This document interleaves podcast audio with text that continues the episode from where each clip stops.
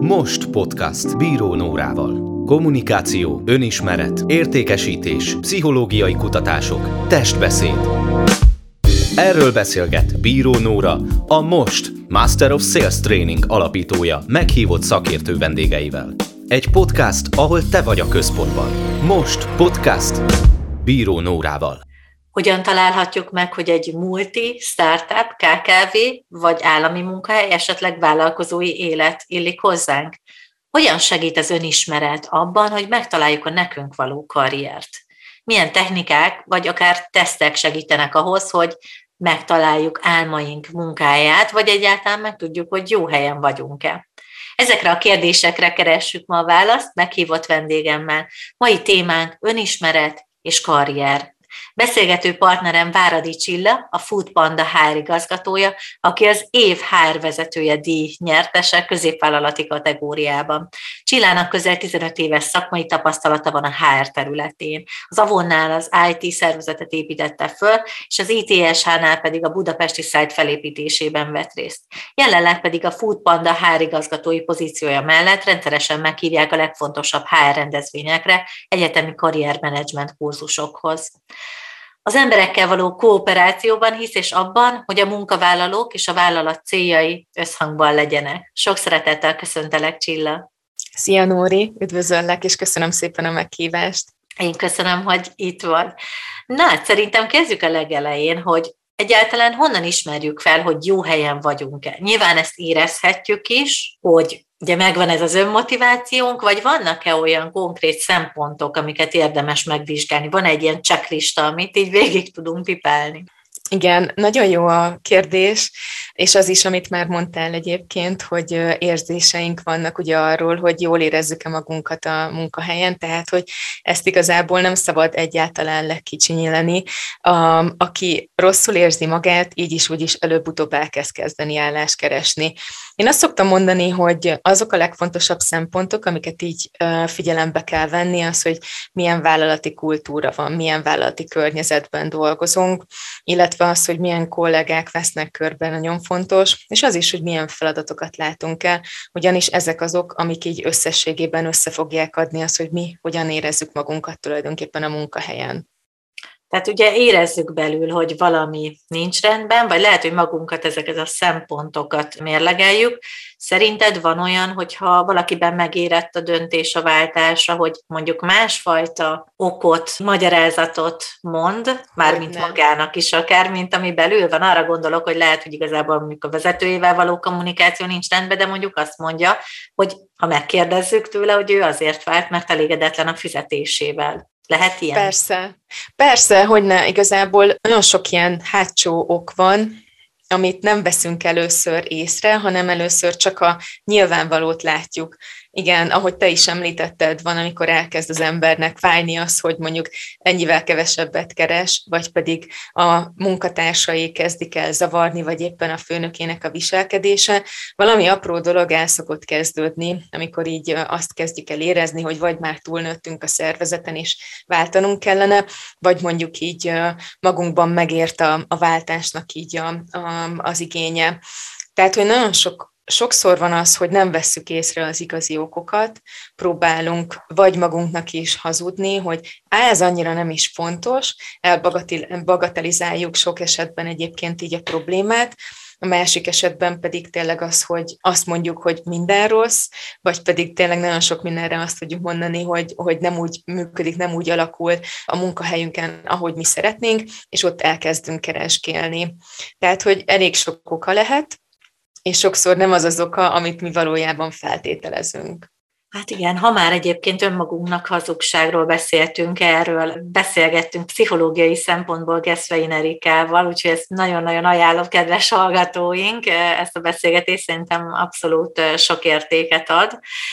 És hát én is éreztem már azt, hogy igen, mondjuk nem vagyok a helyemen, és akkor nálam például az volt a jel, amiről tudtam, tehát most így, hogy eltelt már azóta sok-sok idő, igazából a párom jelezte vissza, hogy ő honnan tudta, tehát hogy nem is én voltam a tükör, És nálam az volt, hogy folyamatosan én, aki ilyen pozitív vagyok, folyamatosan panaszkodtam neki a napomról, hogy hát nem hiszem el, hogy lehet ilyen képet kitenni, nem hiszem el, hogy ilyen létezik, és akkor igazából mindenben nagyjából belekötöttem, és így utólag visszanézve azt tudom mondani, hogy mindenben a negatívat láttam, hogy mennyi felesleges munka van, mennyi felesleges adminisztráció, ennek semmi értelme, és ő szegény ezt hallgatta tőlem hónapokon keresztül.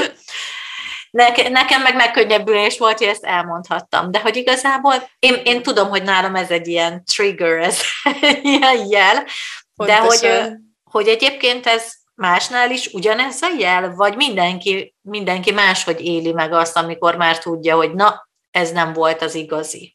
Nekem van egy ilyen gondolatom, hogy szerintem nincsen olyan, hogy rossz helyen vagyunk.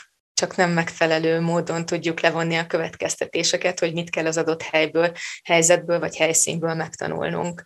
Tehát, hogy itt tényleg egy kicsit az önismeretre is reflektálva, nagyon fontos az, hogy tényleg próbáljunk magunknak nagyon őszintén bevallani azt, hogy mi az, ami ténylegesen nem tetszik, és itt sokszor egyébként erős külső tükröt kell alkalmaznunk, mint neked például a párod. Egyébként én is voltam hasonló szituációban, amikor nekem is a párom hívta fel így a figyelmet arra, hogy annyi negatívat mondtam az akkori munkahelyemről, akkori szituációról, hogy elkezdtem gondolkozni, hogy akkor itt az ideje a váltásnak.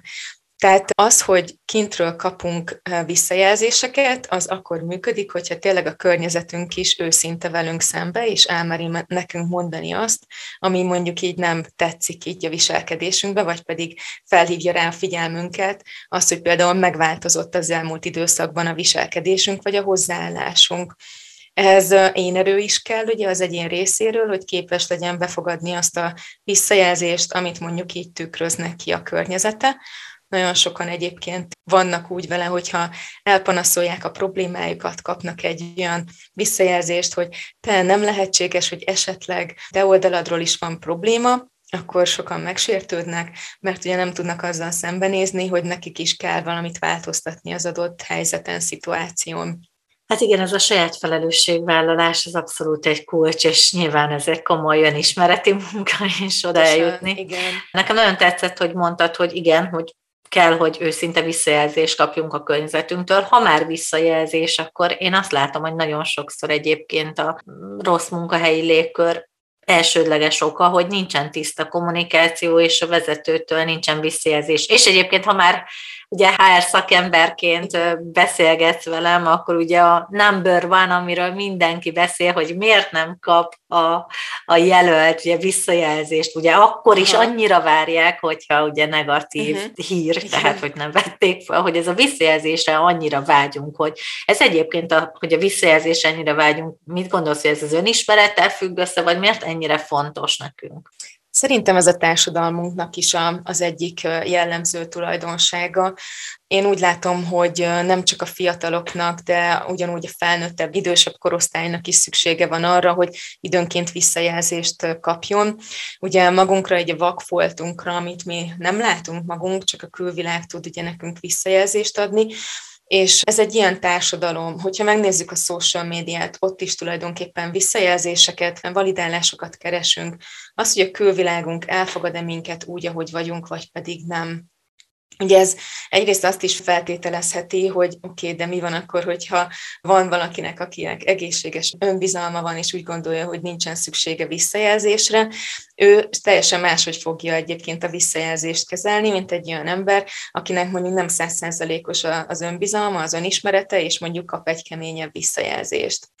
Egyébként, hogyha visszatérünk ide a kérdésedre, hogy ugye a vezetők is, hogy hogyan adnak visszajelzést, illetve hogy adnak-e egyáltalán munkáltatók a jelölteknek visszajelzést. Szerintem egyébként igyekeznek azért figyelni a cégek arra, hogy próbáljanak meg például jelölteknek visszajelezni.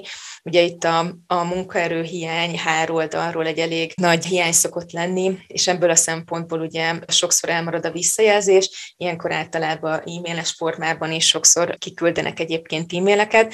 Mi egyébként itt a Foodpandánál azt csináljuk, hogy aki volt már nálunk interjún, a döntő többségben mi felhívjuk őt is, elmondjuk, hogy sajnos nem sikerült az interjú, van, amikor így meg is indokoljuk, és nagyon sokan kérnek egyébként tőlünk visszajelzést, tehát hogy megkérdezik azt, hogy mi az, ami nem volt jó, például, hogyha 2 körön már így túl vannak, és nem őt választottuk például így az utolsó körben a kiválasztási folyamaton, azért mi is szoktunk nekik különböző támpontokat, szempontokat adni, hogy mire lenne érdemes figyelniük a következő alkalommal.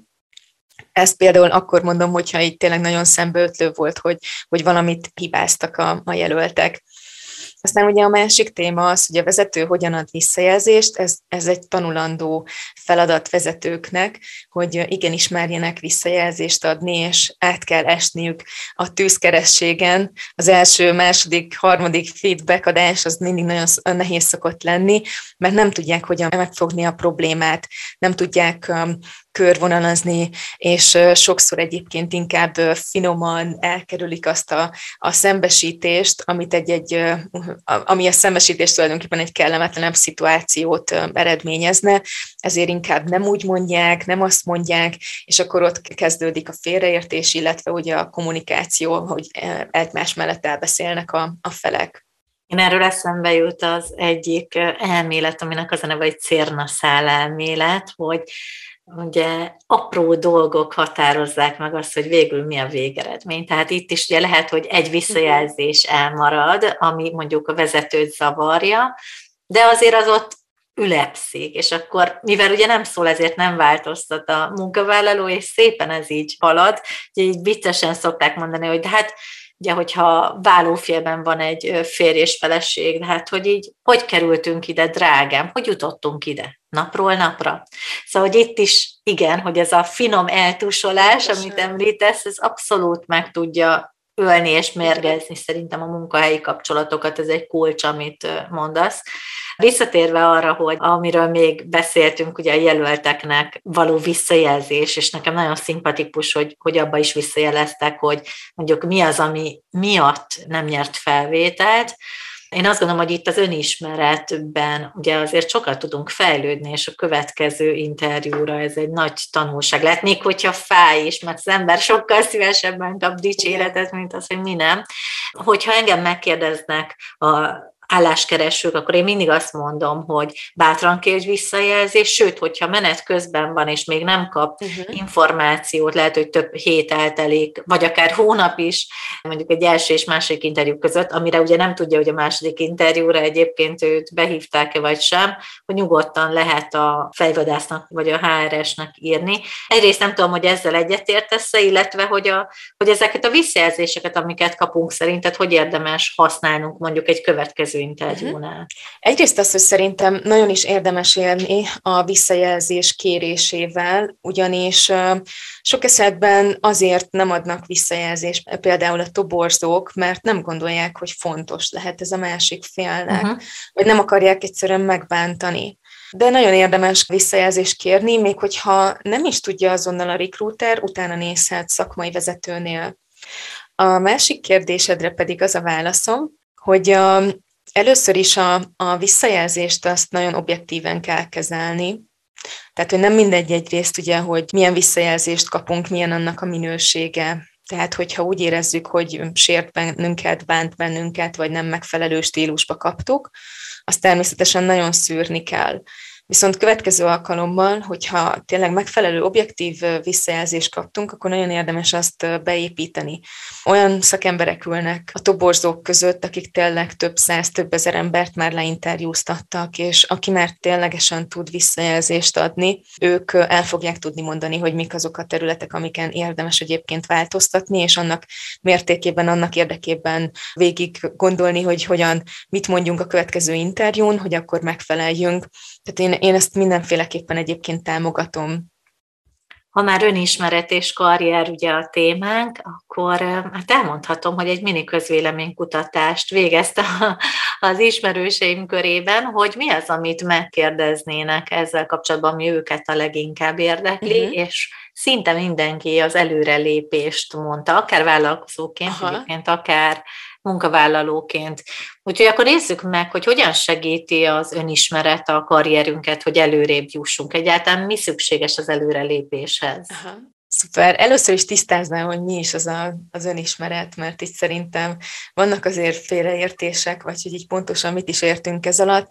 Én úgy gondolom, hogy ahogy aki ismeri saját magát, egyre inkább próbálja még mélyebben megismerni azt, hogy egyes szituációkban hogyan viselkedik, és figyeli a reakcióit, figyeli azt, hogy mire mit válaszolt, mit reagált, és ezek által, ezekből tudjuk egyre jobban megismerni önmagunkat, illetve hogyha figyeljük az érzéseinket, hogy mi az, ami nekünk kellemes érzés, pozitív, mi az, ami kellemetlen, ezekből is nagyon sok mindent lehet egyébként így tanulni és leszűrni.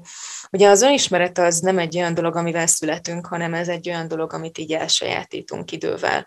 És azért fontos ezt kiemelni, mert hogy fejleszthető, és nem egyik napról a másikra történik, hanem nagyon-nagyon hosszú évek, és mondhatjuk azt, hogy egész életen át tanuljuk saját magunkat. Nincsen olyan, hogy azt mondhatjuk, hogy teljes mértékben ismerjük saját magunkat, mert mindig lesz olyan szituáció, amiben meg kell mutatnunk azt, hogy milyen egy másik ország, és meg kell tanulnunk ugyanúgy új skilleket elsajátítanunk.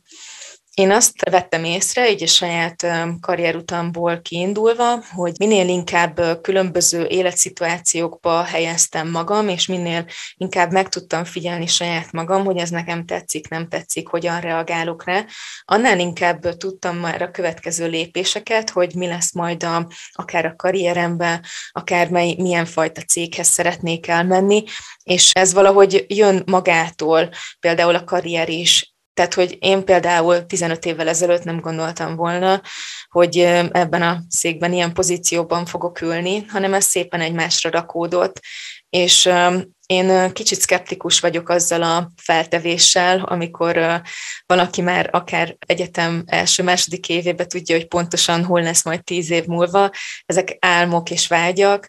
Az viszont, hogy tényleg hogyan fog felépülni az embernek a karriere, nagyon sokban múlik, ugye, hogy milyen skilleink vannak, tehát hogy milyen készségekkel rendelkezünk, amik ugyanúgy egyébként fejleszthetőek, viszont én azt mondom, hogy minél inkább jobban ismerjük saját magunkat, annál inkább tudunk az önazonosság felé menni, és eljutni abba a pozícióba, amit mi szívvel, lélekkel tudunk majd végezni, és amiben ténylegesen fel tudunk töltődni, tudunk fejlődni és előrelépni. Hogyan tudjuk megvizsgálni azt, hogy mi az, ami nekünk való? Ugye felvezetőben is említettem, hogy lehet, hogy van akinek a multicég a helye, és nekem is van olyan ismerősöm, aki óriási karriert futott be, és például ő azért nem vállal gyermeket, mert hogy egyébként annyira jól érzi magát ebben a helyzetben, és egy kicsit sem, egy fél évre sem akar egyébként, vagy pár hónapra sem ebből kijönni. De van, akinek egyébként például a vállalkozói lét, ami a tényleg szíve vágya, ilyen vagyok én például, aki hamar felismertem, hogy én ebben érzem jól magam leginkább, de igazából honnan tudjuk? Tehát, hogy aztán nyilván vannak olyan korábbi munkatársaim, ismerőseim is, akik most is azt mondják magukról, hogy egyszerűen nem találják a helyét, vagy elmentek szülni mondjuk hölgyként, és azt mondják, hogy annyira szeretnék visszamenni dolgozni, na jó, de hova? Saját vállalkozás, vagy 8 órás állás, vagy részmunkaidő? Ha 6 órást választok, az nagyjából olyan, mintha 8 órás lenne, mert nagyon sok cég ezt így veszi. Szóval, hogy mik azok, amik nekünk segítenek eldönteni, hogy melyik utat válasszuk? Szerintem az ember valahol olyan ösztönösen tudja, és az irányba megy el az élete során, ami számára így megfelelő. Én hiszek abba, hogy valahogy úgy megteremtjük magunknak így a körülöttünk levő dolgokat, legyen szó párkapcsolatról, magánéletről, barátokról, illetve munkahelyről, és ösztönösen szerintem az emberek abban a pozícióban, illetve abban az irányba indulnak el, ami számukra így a legmegfelelőbb, vagy pedig afelé tartanak. És itt nehéz egy örök igazságot egyébként így behatárolni, hogy mi az, ami tud segíteni valakinek eldönteni. Ehhez egyébként nagyobb önismeretre, illetve akár mondjuk egy coachnak a segítségére van szükség, aki megfelelő kérdésekkel tudja irányítani azt, hogy merre érdemes elindulni. Itt a személyiségtesztet is egyébként szeretném még megemlíteni, mert én is, amikor még így nagyon nem tudtam, hogy milyen irányba induljak el, akkor nagyon sokszor nyúltam én is ugyanúgy a személyiségteszthez, illetve ugyanúgy egyébként most is alkalmazzuk itt a Foodpandánál a Predictive Indexet, és szerintem, ami tényleg nagyon fontos, az, hogy próbáljunk meg magunkba figyelni, és belőle hallgatni, hogy mi az, ami számunkra így egy ilyen nagyon pozitív érzést vált ki bennünk, amikor gondolunk egy-egy pozícióra, vagy akár mondjuk egy-egy létformára, legyen szó az egy vállalkozói létről, vagy egy multinacionális közegről. Ezek a területek teljes mértékben egyébként más-más készségeket vonzanak, tehát hogy legyen szó akár mondjuk egy multikörnyezetről, egy KKV-szektorról, vagy egy startupról. Mindegyiknek megvan az a tulajdonsága, amit bevonz egy olyan típusú embert, aki oda illene. Tehát, hogy aki mondjuk nagyon vállalkozó típus, az lehet, hogy egy KKV-szektorban csak egy olyan rövid ideig érezné jól magát, hogy kipróbálja, köszönöm szépen, ennyi elég volt, és így megy tovább, mert nem fogja jól érezni magát. Itt szerintem azt kell figyelembe venni leginkább, hogy ahol nem érezzük jól magunkat, ott nem maradjunk ott. Legyen szó munkahelyről, szituációról, bármi egyébről. Tehát megvan a választási lehetőségünk, nem kell belekényszerítenünk magunkat olyan szituációba, ami nem esik jól nekünk. Szerintem ez nagyon kulcs, amit mondtál, ez a befelé figyelés, hogy megnézni, hogy hol érezzük jól magunkat, vagy mivel kapcsolatban. Nekem például ez sokat segített, és én is egy coach segítségét vettem igénybe, amikor gondolkodtam, hogy trénerként, előadóként, nekem ugye a fő témáim a kommunikáció értékesítés, illetve testbeszéd, és ezen gondolkodtam, hogy nyissak-e inkább magánszemélyek felé, akár előfizetéses rendszert, hát hogy mondjuk ezt az irányt, vagy nyílt kurzusokat, vagy továbbra is a vállalati vonal, vállalati szférában tartsak képzéseket, és akkor egy ilyen elakadás, nem minthogyha nem lehetne mindkettőt, de nyilván egy fő fókuszt be kellett állítani. És igazából az nekem nagyon sokat segített egy coach kérdése, hogyha 5 év múlva megvalósítod az egyiket, vagy másikat, akkor hogy éreznéd magad? Tehát, hogyha az, ami a fejedben van, ez már kiépülne, akkor egyébként az új rendben lenne, vagy sem. És például egyébként még mindig mind a kettőt szívesen csinálnám, de hogy rájöttem, hogy amihez nekem leginkább affinitásom van az, hogy a közép- és nagyvállalatokat segítem abba, hogy tényleg akár az értékesítőket A pontból B pontba eljutassam. És ez nem azt jelenti, hogy ha jelentkezik hozzám egy magánszemély, akkor őt ne tudnám támogatni, de nem feltétlenül ilyen szervezet háttérben, és ez nagyon segített nekem például. Ez az egy kérdés, amit te is mondtál. Említettél még teszteket. Hogy néz ki nálatok a toborzási folyamatban, mondjuk a teszt beépítése? Tehát jelentkezik valaki hozzátok, milyen tesztet, hogy tölt ki? Ez egyáltalán hosszabbítja a kiválasztási folyamatot? Mikor idejöttem a Foodpandához, akkor volt több olyan pozíció, amire egyszerűen nem találtuk meg így a megfelelő személyiségű embert, és én régen dolgoztam a Predictive Indexen, még Grafton idejében, és eszembe jutott az, hogy milyen jó lenne, hogyha ezt be tudnánk vezetni, és mivel nagyon egyszerű a teszt, és megbízható, és sok éven keresztül hallottam feedbackeket az egyik volt kollégámtól, hogy mennyire működik, meg a szélszvezetőt is ugyanúgy ismerem, és ő is nagyon sok mindent mesélt róla. Így úgy gondoltam, hogy érdemes lenne nekünk is kipróbálni. A Predictive Index, ez körülbelül a személyiségteszt része az 5 perc alatt kitölthető, tehát hogy nagyon egyszerű. Az az érdekes, hogy 1960-as években elkezdték egyébként már fejleszteni ezt a személyiségtesztet, tehát hogy nem egy mai darab, és rengeteg mintapéldányt gyűjtöttek már, amiből ugye tudnak különböző személyiségtípusokat kialakítani, folyamatosan fejlesztik egyébként a rendszert, és maga a személyiségteszt nekünk olyan alaphajtóerőket mutat meg, amikor kitölti, miután kitöltötte a jelölt, amikből mi meg tudjuk állapítani azt, hogy milyen típusú munkára lenne megfelelő az adott jelentkező. Nekünk ez azért fontos, mert szeretnénk egyrészt különböző készségű csapattagokból felépíteni a csapatokat, és másik rész pedig azért fontos, mert nem csak az erősségeket fogjuk meglátni, hanem azokat a tulajdonságokat is, amik akár a betanítás, akár pedig a későbbiek során egy, mondhatjuk azt is, hogy gyengébb, vagy egy nem egy odaillő jellemzőkészség az adott pozícióba, és mi tudjuk ezeket így ugyanúgy kezelni egyébként a későbbiekben. Tehát, hogyha valaki például benne ül egy szélszes pozícióban, neki ugyanúgy kell adminisztrálnia, de nem ez a legfontosabb tevékenysége. Viszont, hogyha látjuk a személyiségrajzán, hogy adminisztrációhoz biztos, hogy nem lesz türelme, illetve, hogy nem egy folyamat követő olyan szempontból, hogy az adminisztrációs folyamatokat lekövesse, akkor mi ezzel tudunk számolni, hogy nála biztosan lesznek ezzel problémák, és erre nagyobb fókusz kell helyeznünk.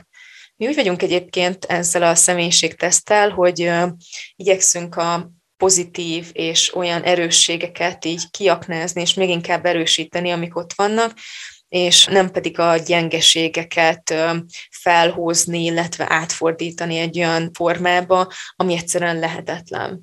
Ja, nekem van egy kedvenc kérdésem, ez a mi a szuperképességed, hogyha csak egyet kéne választani. Egyébként ezt tőled is szeretném megkérdezni, hogy neked mi, ha már így az erősségekre építsünk, amivel maximálisan egyet tudok érteni, ami nem azt jelenti, hogy a gyengeséget eltakarjuk, vagy elfelejtjük. Szóval neked mi, Csilla? Oké. Ami most így legelőször eszembe jutott, az az, hogy szerintem nagyon hamar rá tudok hangolódni a másik emberre. Igen, ez mondjuk emberfókuszú munkára, azt gondolom, hogy eléggé fontos. És azt gondolom, hogy a hallgatóknak is ezt már bizonyítottad így a beszélgetésünk során is. Még arra gondoltam, hogy megkérdezlek, hogy tudsz esetleg olyan kérdéseket mondani, amivel a saját önismeretünket karrier szempontból meg tudjuk vizsgálni, hogy milyen jó kérdéseink vannak. Mert ugye egy nagyon gyakori interjú kérdés, hogy mi a három erősséged, mi a három gyengeséged, erre jól fel lehet előre készülni, hogy a gyengeség valójában úgy jöjjön le, hogy az erősség, hogy ez a túlalapos vagyok, meg stb. Hogy mit gondolsz, hogy de valójában, ha így belülre szeretnénk nézni, akkor milyen jó kérdések lehetnek, de akár, hogyha olyan tesztet ajánlasz, vagy technikát, ami még ezt segítheti, azt is megköszönjük. Én most, amiből így saját magam számára így kiindultam, az igazából az volt, hogy nekem mi lenne ténylegesen így az álommunkám, hogy teljes mértékben rugaszkodjak el most a jelenlegi realitásoktól, és elkezdtem én nagyon álmodozni, és így összeszedtem azokat a dolgokat, amiket így fontosnak tartottam a jövőm szempontjából, hogy akár mondjuk így 2, 3 vagy 5 év múlva, hogy mit szeretnék csinálni, vagy hogy képzelném el mondjuk az életemet, és volt ebbe olyan ötlet is, ami teljes mértékben más volt, mint a HR, tehát hogy egy teljesen más vonal volt, de ezeket is így összeírtam, és elkezdem majd ezeket is szépen feldolgozni magamnak, ugye én is folyamatos önismeretben vagyok, és amikor így észreveszem azt, hogy kezdek változni, akkor így még jobban belülre próbálok figyelni, és én külső segítséget ezt mindig szoktam alkalmazni, van egy pszichológusom is, illetve van egy coach is, akivel együtt dolgozok, és ők azok, akik 2 különböző aspektusból próbálnak nekem segíteni, és támpontot nyújtani, de tulajdonképpen a válasz az bennem fog megérlelődni, és talán szerintem ez a legjobb kérdés az, hogy ha nem lenne semmiféle támpontod így a világba, kívülről, csak saját magad, hogy akkor mik azok a szempontok, mik azok a dolgok, amik fontosak így a hétköznapi életbe, a munkát tekintve. Na, ez zseniális, és hogyha ezután én is adhatok még egy technikát, akkor mondjuk ezt a mindmap módszer segítségével jól lehet feldolgozni. Akár. Ez is jó egyébként, igen. Vagy például, hát szerintem akár tabletre, egy penszél segítségével, de ami szerintem még jobb, hogy tényleg papír, tollal fölírjuk középre azt, ami ilyen fő gondolat, és akkor onnan egy ilyen brainstorming ötletbőrze kapcsán. Igazából szerintem nagyon sok olyan gondolatunk is feljön, ami egyébként ott van bennünk, csak inkább a tudatalattinkban. Nekem, ami még eszembe jutott ezzel kapcsolatban, hogy amikor én elakadtam, vagy bármiféle megtorpanásom van, akkor ezt a mentális inkubátort szoktam úgymond így használni. Az egyik barátom mondta ezt a kifejezést, és nagyon szépen leírja azt egyébként, ami így tulajdonképpen történik így bennem, hogy teljes mértékben visszavonulok, és nem erőltetek dolgokat, olyan, mintha így kivonulnék így az aktív életből, és teljesen passzívá teszem magamat. Ez lehet az is, hogy mondjuk jó pár napra nem csinálok mondjuk így magamnak programot, hanem így semmit nem csinálok. Csak így az agyamat így próbálom kiüríteni, teljes passzivitásba vonulok, és adok magamnak mondjuk egy-egy ilyen kérdést előtte, és nekem ilyenkor el szokott kezdeni gondolkozni az agyam is azon, hogy hogyan lehetne ezt megoldani. És így egyébként jönnek a válaszok utána, amint nem erőltetem azt, hogy jöjjön válasz, amint nem kényszerítem rá magam arra, hogy most muszáj valamit ténylegesen produkálnom, utána automatikusan elkezdenek jönni nekem az ötletek, hogy milyen irányba menjek el. Ez is nagyon-nagyon jó technika egyébként, ahogy az összes többi szerintem, amit említettél, hogyha egy útra valót adhatnál annak, aki esetleg most még úgy érzi, hogy nincs álmai helyén, vagy esetleg lehet, hogy most szeretne belekezdeni valamibe, akár vállalkozásba, akár így a munkafronton most indul el, akkor mit mondanál neki? Türelem, meg fog jönni a válasz, soha nem szabad feladni, és bátornak kell lenni ahhoz, hogy meglépjük az első lépést, mert lehet, hogy pont mi magunk vagyunk azok, akik hátráltatjuk az előrelépésünket, illetve az, hogy megtörténjen velünk, az, hogy megtaláljuk a legmegfelelőbb munkahelyet számunkra. Csilla, nagyon szépen köszönöm, hogy itt voltál és megosztottad velünk ezeket a gondolataidat. Én is nagyon szépen köszönöm a meghívást. És nektek, kedves hallgatók, szintén köszönjük, hogy velünk tartottatok a mai nap, és hogyha úgy érzitek, hogy ez az adás hasznos lehet akár munkatársatoknak, ismerősötöknek, barátotoknak, akkor nyugodtan osszátok meg velük is, vigyétek a podcast hírét, és hogyha még nem tettétek meg, akkor iratkozzatok fel a Most Podcast Bíró Nórával csatornára, és köszönjük, hogyha akár csillagokkal, akár szöveggel értékeltek minket, és nekünk is adtok visszajelzést. Legyen szép napotok, és tartsatok velük legközelebb is. Sziasztok!